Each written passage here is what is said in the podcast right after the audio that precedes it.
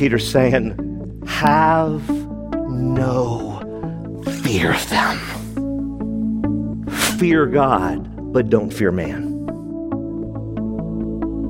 Welcome to This Day in the Word with Pastor John Couch, the radio teaching ministry of This Day Ministries.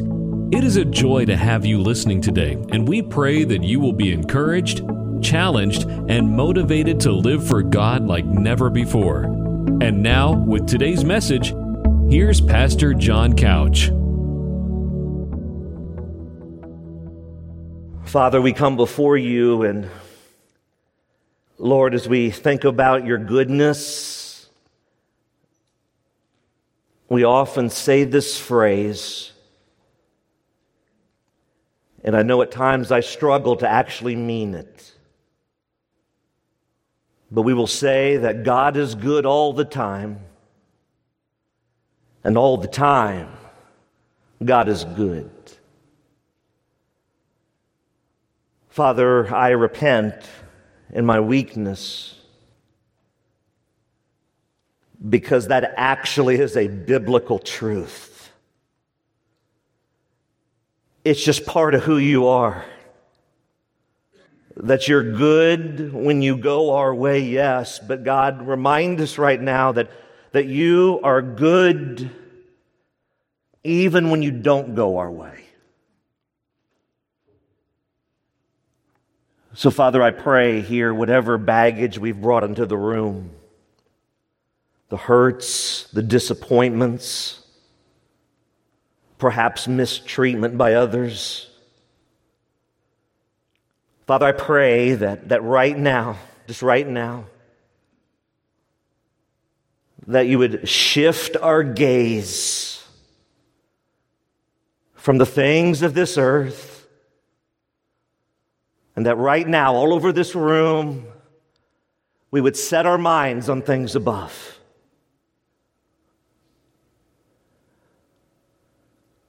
And so, Holy Spirit, right now we just pray against the schemes of the enemy. We expose them for what they are his lies and his deceptions. And Holy Spirit, you are welcome in this place. I pray you move in this place like never before. And so, Father, as I yield myself to you,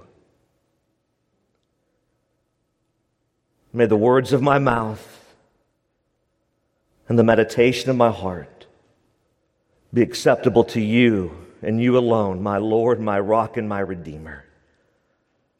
And I pray this in the mighty and the matchless name that's above every name. That on that day, every knee will bow, every tongue will confess that King Jesus is Lord. And we pray this together in unison, in one accord. We pray this in Jesus' name, and all God's people shouted. Amen. Take your Bible and turn to 1 Peter 1 Peter chapter 3. We are in our word by word, verse by verse study of 1 Peter, so I invite you to turn to the New Testament, 1 Peter chapter 3, looking at two verses today, 13 and 14. And as you're turning there, the, the title of our message today is simply this What are you afraid of? What are you afraid of today? I'm sure right now our minds are spinning because if we're truthful and really analyzing that question, what are you afraid of? What am I afraid of? There's things right now that I can surmise that are boggling in our minds.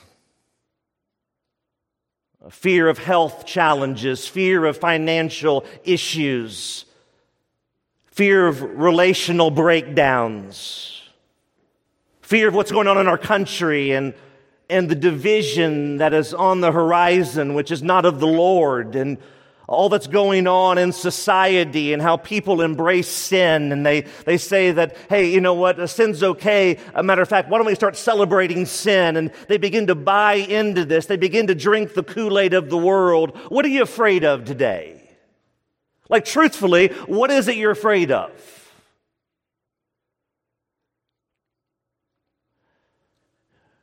When you begin to understand what you are afraid of,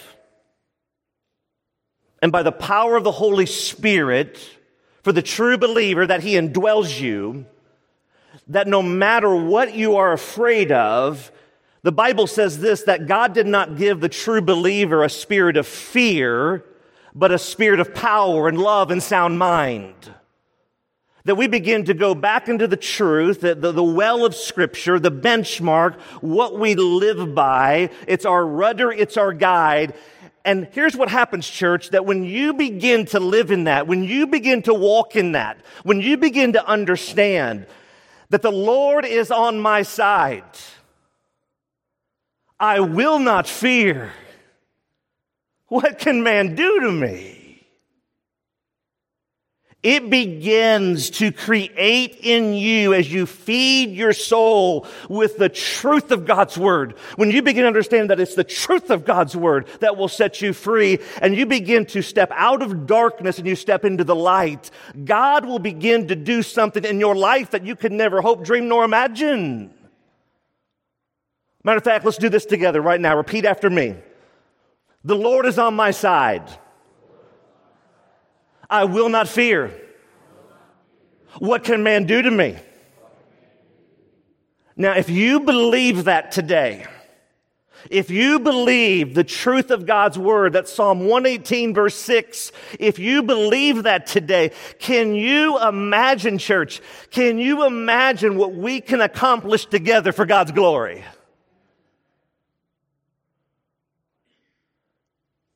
But the reality is that so often we walk in fear. The enemy, one of his greatest tools, is fearing man. And the Bible says, I, you, the true believer, must fear God. When you think through that thought, I want you to look in your Bible right now as I open mine with you. And I want us to look at these two verses from 1 Peter. And here's what the Bible says 1 Peter chapter 3, 13 and 14, and I'm reading from the ESV translation.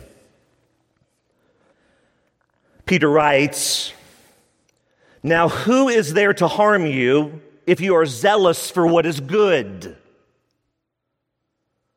But even if you should suffer for righteousness' sake, you will be blessed.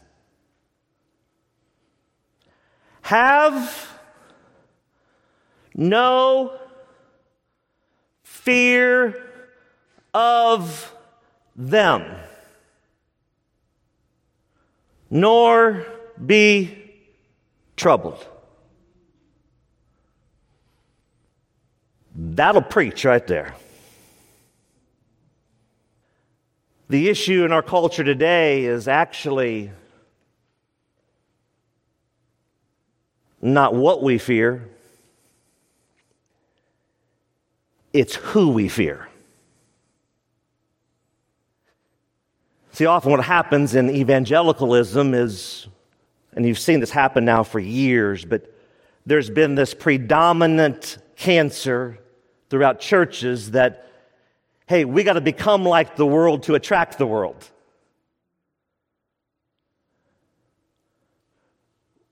Why would anyone who's already living in the sewer want to go to another sewer? It's just a scheme of the enemy to get people out from under the word. It's crafty, it's enticing, it's alluring, it's seducing, but it will never set your heart free.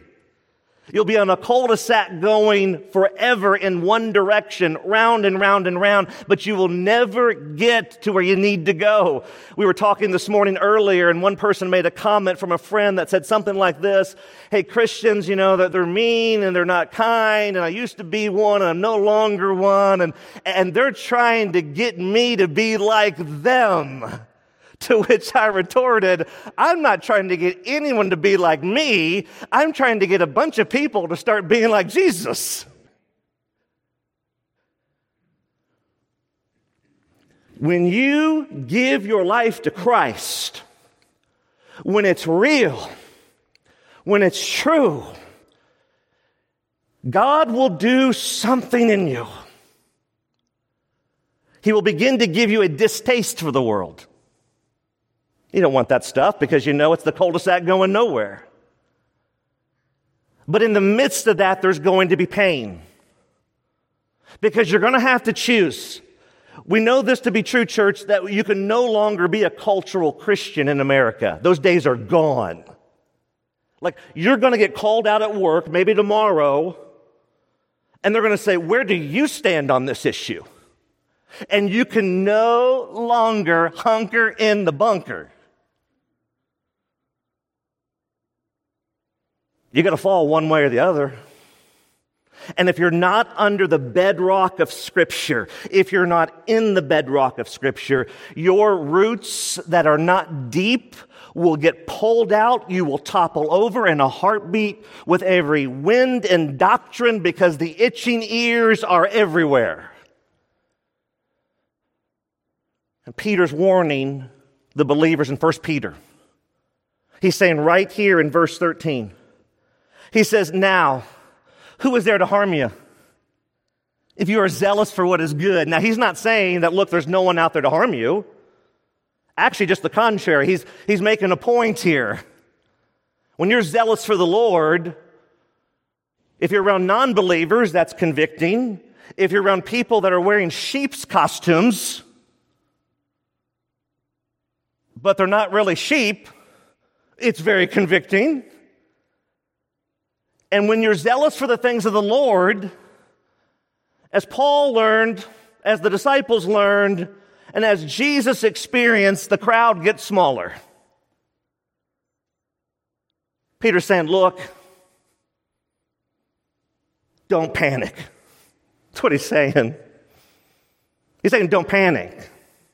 When you walk in truth, God is a rewarder of those who walk in truth by faith.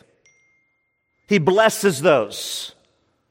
He comes through for those. He makes a way where there seems to be no way. Hint Red Sea, hint Jordan River. Your life to Christ will be painful to some degree.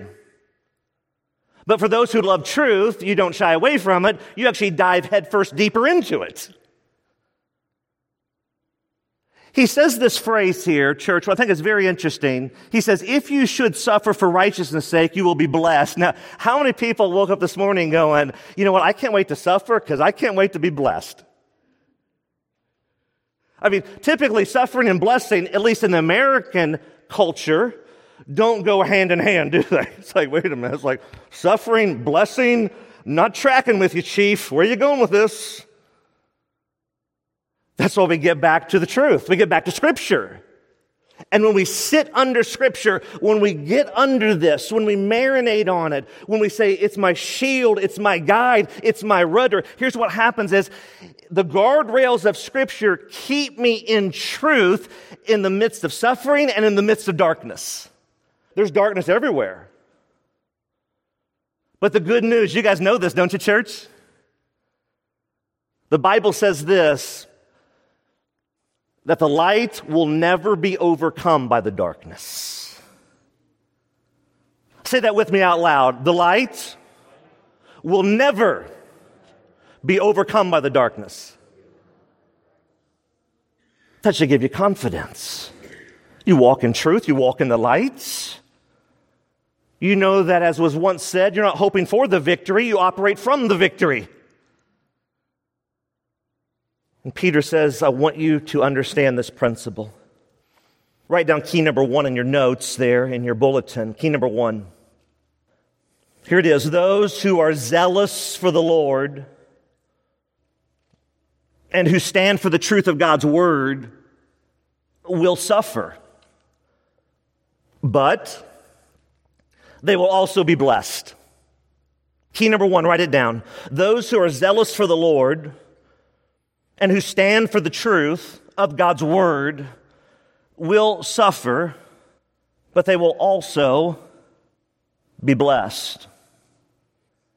You know, we live in a culture today where there is a hyper absorption of selfishness.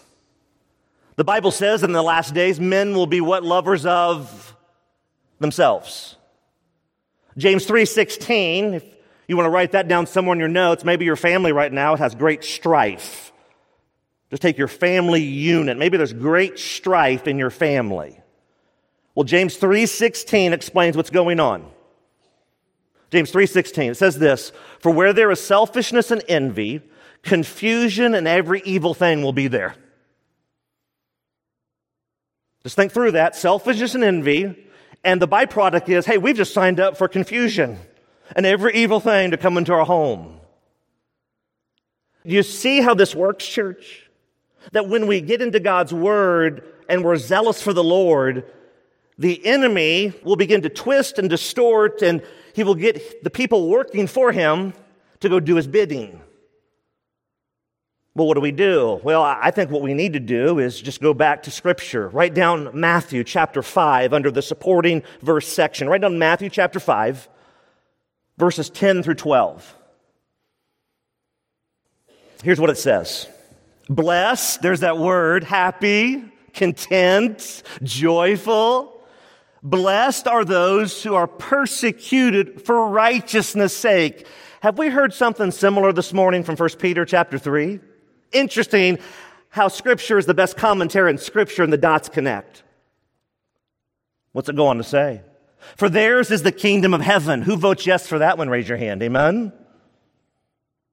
11. Blessed are you when others revile you and persecute you, and they utter all kinds of evil against you falsely on my account. And then here it is, verse 12. Rejoice and be glad. Why? For great is your reward, for your reward is great in heaven. For so they persecuted the prophets who were before you. See, we have a choice. For the true believer in the room today, the bottom line is this you're going to have to stand for the truth at some point in your life. People are going to come against you. This isn't 50 years ago. I know 50 years ago we could, you could kind of do this stuff. We're in a whole different culture today. Matter of fact, it's just not when you stand for truth, but when you stand with the truth tellers. Now you've really signed up. Rejoice. I don't know about you, that's not my default. Like when I'm in pain, when I'm suffering, when I'm mistreated, I don't default. So what do you do? You have to make the choice. We all have all these choices to make every day. And typically, the first choice that I make in the day will now set the tone for the day. Typically, the first choice I make in the day will now set the tone for the day. So you get into God's Word, you're fervent in prayer, you're praying with your husband, you're praying with your wife, you're reading scripture, whatever you do. And those choices will set that tone. Paul says it like this, another supporting verse, Philippians, write this one down, Philippians 129. Philippians 129. And here's what he writes on this thought of suffering and blessing. It's this dichotomy, it's this just this weird, fleshly, human concept that we go, I'm still struggling, preacher. Blessing and suffering, well, that's why we go back to the truth. We go back to God's word and we say, well, what does the word of God say? Matter of fact, that's a great question to always ask, isn't it? Regardless of what situation you're dealing in, you just always ask, well, what does God's word say? Well, here's what Philippians 1:29 says. For it has been granted to you that for the sake of Christ, see the mission, see the reason, see the why, that you make it personal, should not only believe, that's a good thing in Him, but also suffer for His sake. See, there Paul is. He's writing to the church in Philippi. And if you were to go up in Philippians chapter 1, you would see this text there in the preceding verses. And it basically says this Paul's saying, Look, here's the deal. I'm in prison. Uh, the whole praetorium Guard here, the whole praetorium Guard, because I'm in chains. That the furtherance of the gospel has actually happened because I'm in chains. And because he's in chains, it says here that the whole praetorium Guard has heard about this Jesus who's called the Christ, upwards of 10,000 soldiers. Church, this should encourage me and encourage you that your pain always has purpose.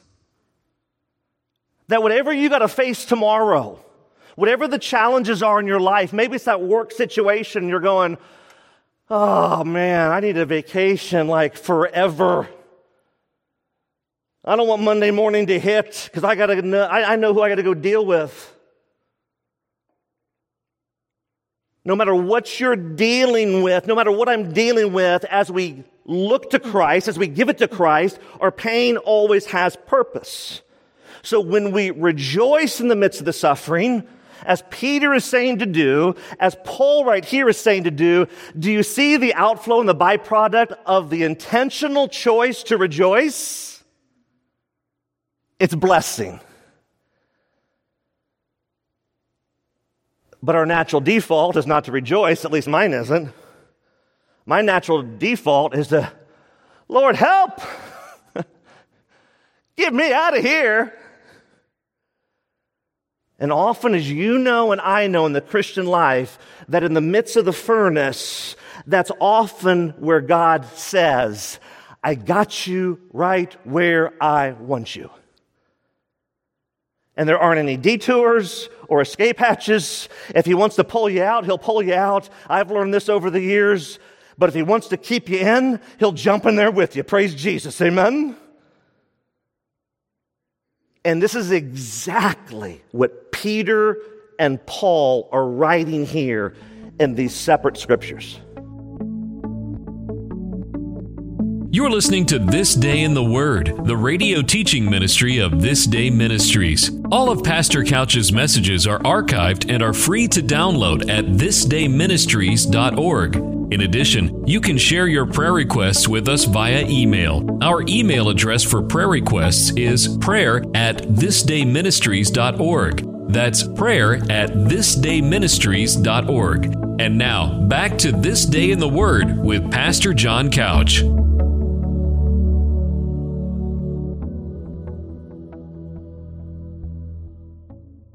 But what's the command?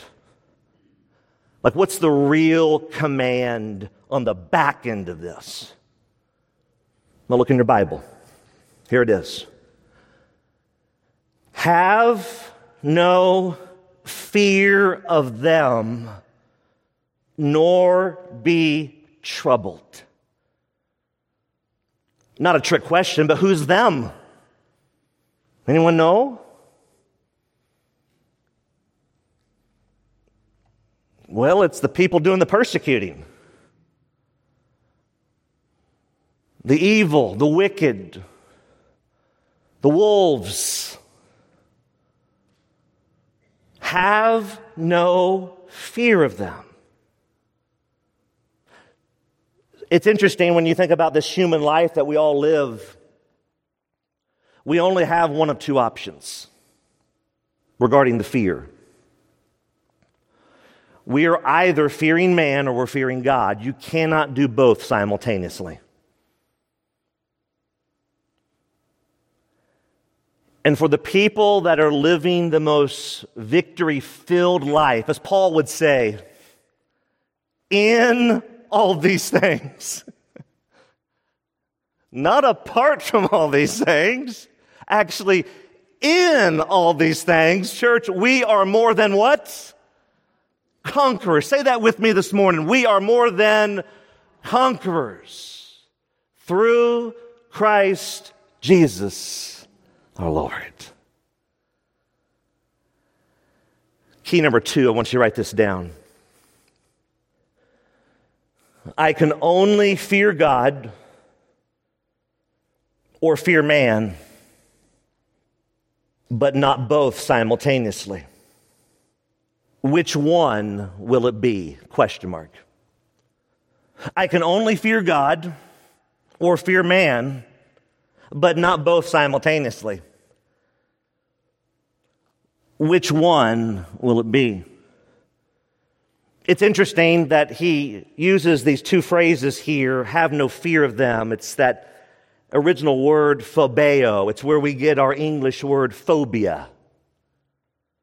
Now, it's very even more interesting that when we're to fear God, this is a healthy fear. This is a holy awe and reverence. This is a, whoa, like, you're just amazing.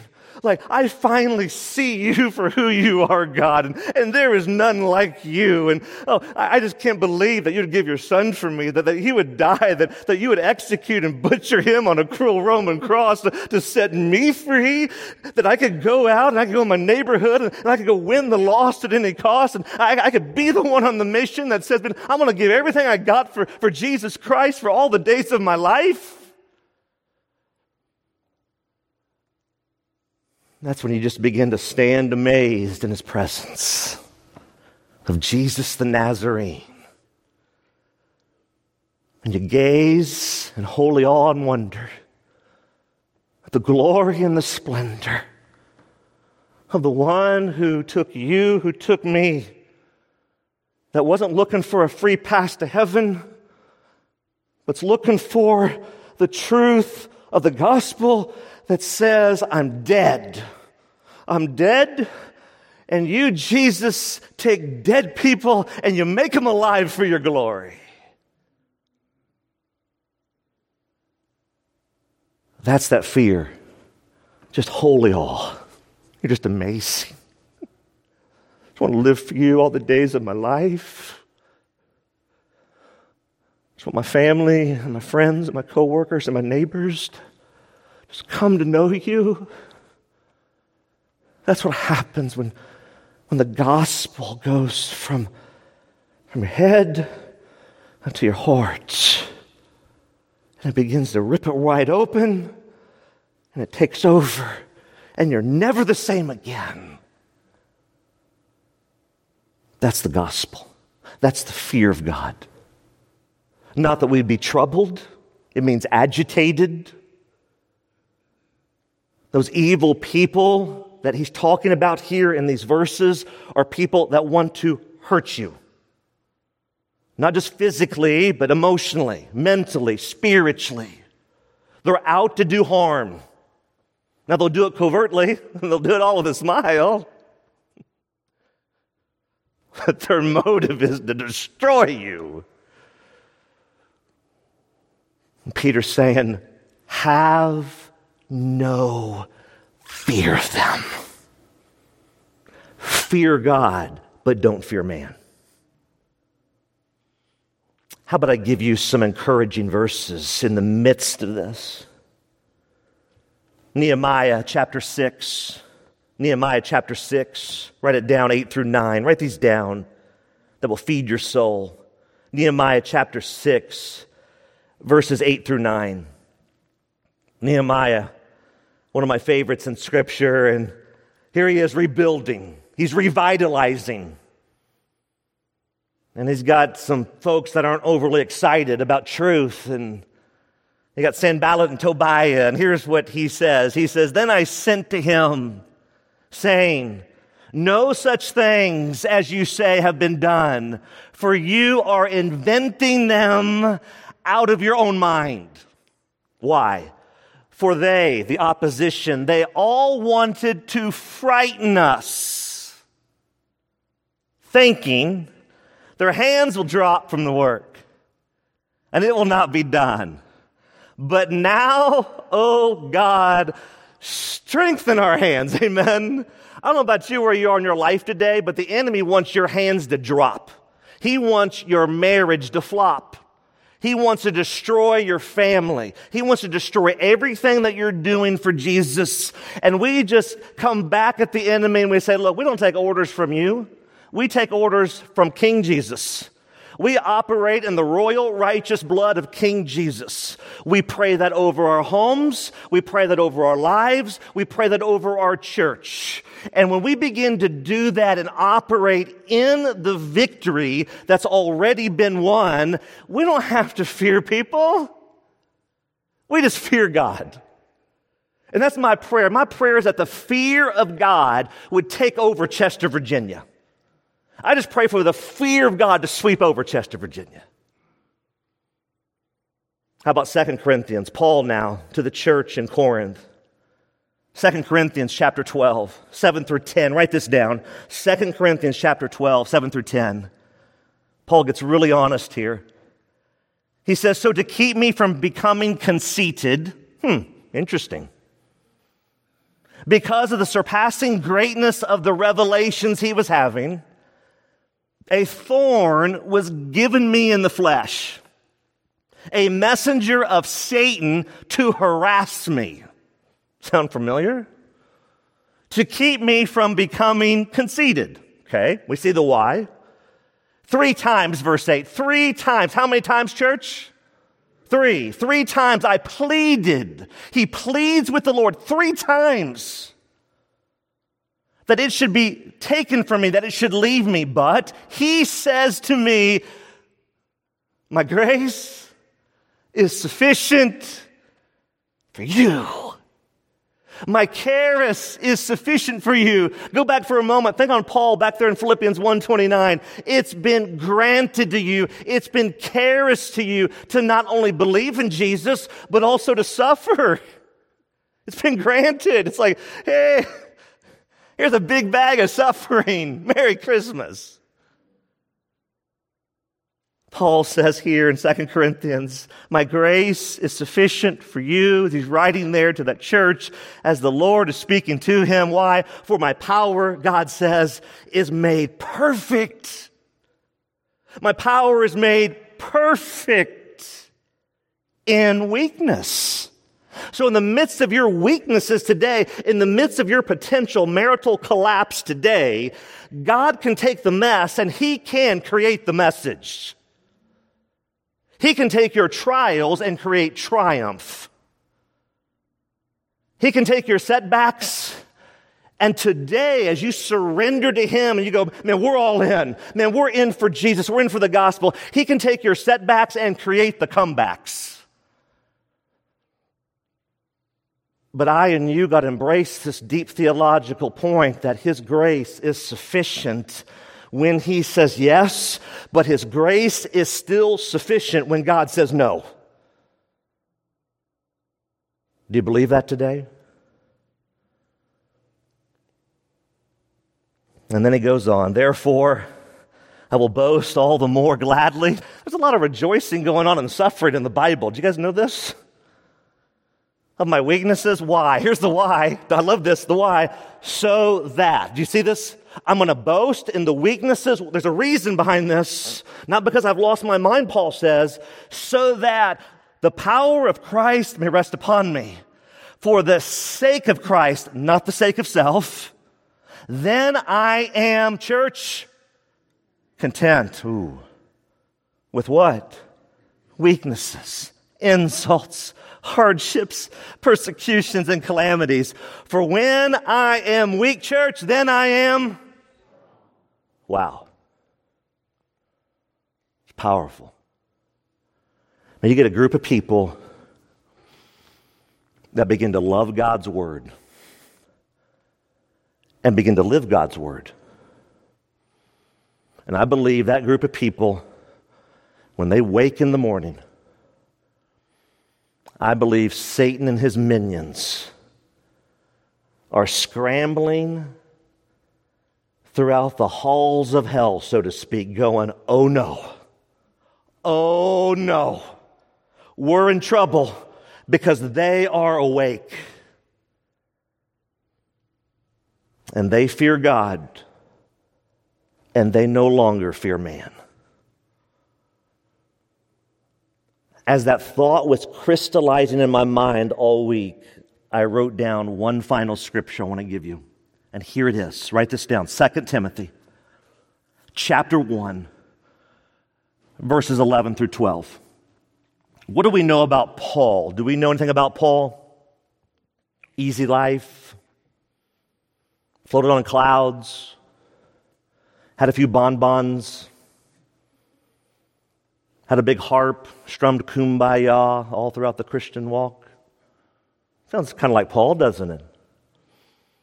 Let's say you're shipwrecked, beaten, abandoned by friends, caused riots wherever he went, got stoned, not on drugs, but literally people throwing stones at him. And persecuted, insulted. When he says this back in Second Corinthians, this is not like a, you know, filler. This is not like, hey, let's just dream up some ideas. He's writing from experience with weaknesses, insults, hardships, persecutions, and calamities. And that's like to start the list. And somehow he comes out of this equation going, even if none go with me, I'm following Jesus. How do you get to that point in your life, church? Truthfully, how do you get to the point when the pressure mounts and when you're squeezed, and you know this by now, man, when you're squeezed, when I'm squeezed, what's in me, what's in you will come out of us. And when you got the Word of God, when you have the Word of God, the holy Word of God that is just driven deep, I'm talking deep into your heart, just deep into your heart, deep into your mind, deep into your soul, when, not if, when you get squeezed when the pressure mounts, when the bottom falls out, when you get the health report and the financial collapse and the marriage is on the rocks, when those things happen, if your roots are not in the Word of God, you will bend, you will buckle, you will break all day long. I was over at uh, one of those small hardware stores the other day where, I don't know, there was, I don't know, a thousand aisles. So I walk in there, I'm looking for some grass seed because it's almost October 31, right? So I'm looking for some grass seed. So I'm looking, I don't know anything about grass seed. So I'm looking at all these packages. And I came across one that had some really nice designs on it. So I thought, hey, I'll get that one. That makes sense, right? Let's get the pretty one. It was very interesting because when I looked at the, the drawings and the illustrations on there, it fascinated me for a moment because they had two comparisons, and, and this is what the companies will always do, right? Because they're promoting their own grass seed. Of course, they showed the competitor's grass seed and they showed the roots. And they, they were these teeny weeny, weak little roots on the left. Of course, their roots were amazing. These are like, this is grass seed on steroids, you know what I'm saying? I mean, you can see the biceps in these roots. This is amazing. Well, you can imagine, I, I, bought this bag of grass seed, and I have no idea what I'm doing. What do you do with it? Do you like lay it in your living room? No, put it in the grass. Oh, okay. But it really struck me because when I looked at that picture, I thought, what a beautiful example of so many people who profess the name of Jesus. Just teeny weeny roots that at the first sign of any pressure or challenge, let's pack our bags. I got to head for the piney woods. And when I look at the life of Paul and the disciples and the prophets of Jeremiah and Isaiah and Ezekiel, and of course I look at the main one, the man himself, King Jesus, all I see is a pattern of deep roots. And the only way you can have deep roots ultimately is that you give your life truly to Jesus. If you've never truly given your life to Jesus, you can't have deep spiritual roots. It won't happen. And then once you give your life to Christ, you're in the Word, you're in prayer, you're in discipleship, you're in a church family, you're feeding your soul, you're getting nourishment in there, and now that marriage begins to flourish, right? Uh, then those challenges, even the midst of the struggle, begin to flourish. Why? Because you go back to what Paul says right here in 1 Timothy, 2 Timothy. Right here in 2 Timothy, he says this, chapter 1, 11 through 12. Here is his anthem. This is Paul's anthem. Listen to this. For which I was appointed a preacher and apostle and teacher, which is why I suffer as I do. Anyone want to be a preacher? But, I love this. For I know whom I have believed, and I am convinced, I am convinced that he is able to guard until that day what he has entrusted to me. Wow. In the midst of your fiery furnaces, do you ever do that? Like in the midst when the pressure is turned up and you're going, wait a minute, do I fear God or do I fear man? Which way do I go? Got one or the other. Which one do I do? Which one's going to be less painful, as we typically do, right? Which one's less painful? Do you get to the point where you just go, you know what? I'm going to fear the Lord. I know I'm going to take a beating for it. I'm going to fear the Lord. I'm going to be bold. I'm going to be courageous. I'm going to stand for the truth of the gospel. Why? Because you can shout when it's real in your life. For I know whom I have believed. And I am convinced, without any shadow of a doubt, I'm convinced that He is able, not me, not you, that Christ is able to keep that which I've committed to Him until that day. Church, say that with me right now. Christ is able. One more time, louder. Boy, do you believe that today? I believe it. I'm staking my life on it. And the beauty is when you stake your life on it, here's the cool part you will have no fear of them, nor be troubled. Amen. Father, we come before you. Lord, as we lift up your word, as we lift up your glory, Lord, I just pray that you would speak in such a powerful way. And maybe there's one here today that's never given their life to you truthfully. And they're living in fear not a holy awe and reverence of you, but they're just fearful of man. Oh Lord, I pray, free them, free them today, Holy Spirit, from that self imposed prison. Just throw away those keys and free them. Maybe you're hurting today. Maybe your marriage is going through a hard time and you just want someone to pray over you. Now, the enemy is going to say, don't step out for prayer because the enemy wants to keep you isolated. But I pray that there'll be many with courage today to step out and say, I need some prayer. We all need prayer. I know I need prayer. Prayer and asking for prayer is not a sign of weakness. Asking for prayer is actually a sign of strength because you understand who gives you the strength. So don't buy the lie of the enemy. What is the Holy Spirit speaking to you? Make it personal right now. Maybe ask the question right now Am I truly fearing man? And maybe the Holy Spirit's saying, Yeah, that's what you're doing. And you need to start fearing God with a holy awe and reverence. For those of you that never have given your life to Christ truthfully, I pray today's the day to get this straightened out.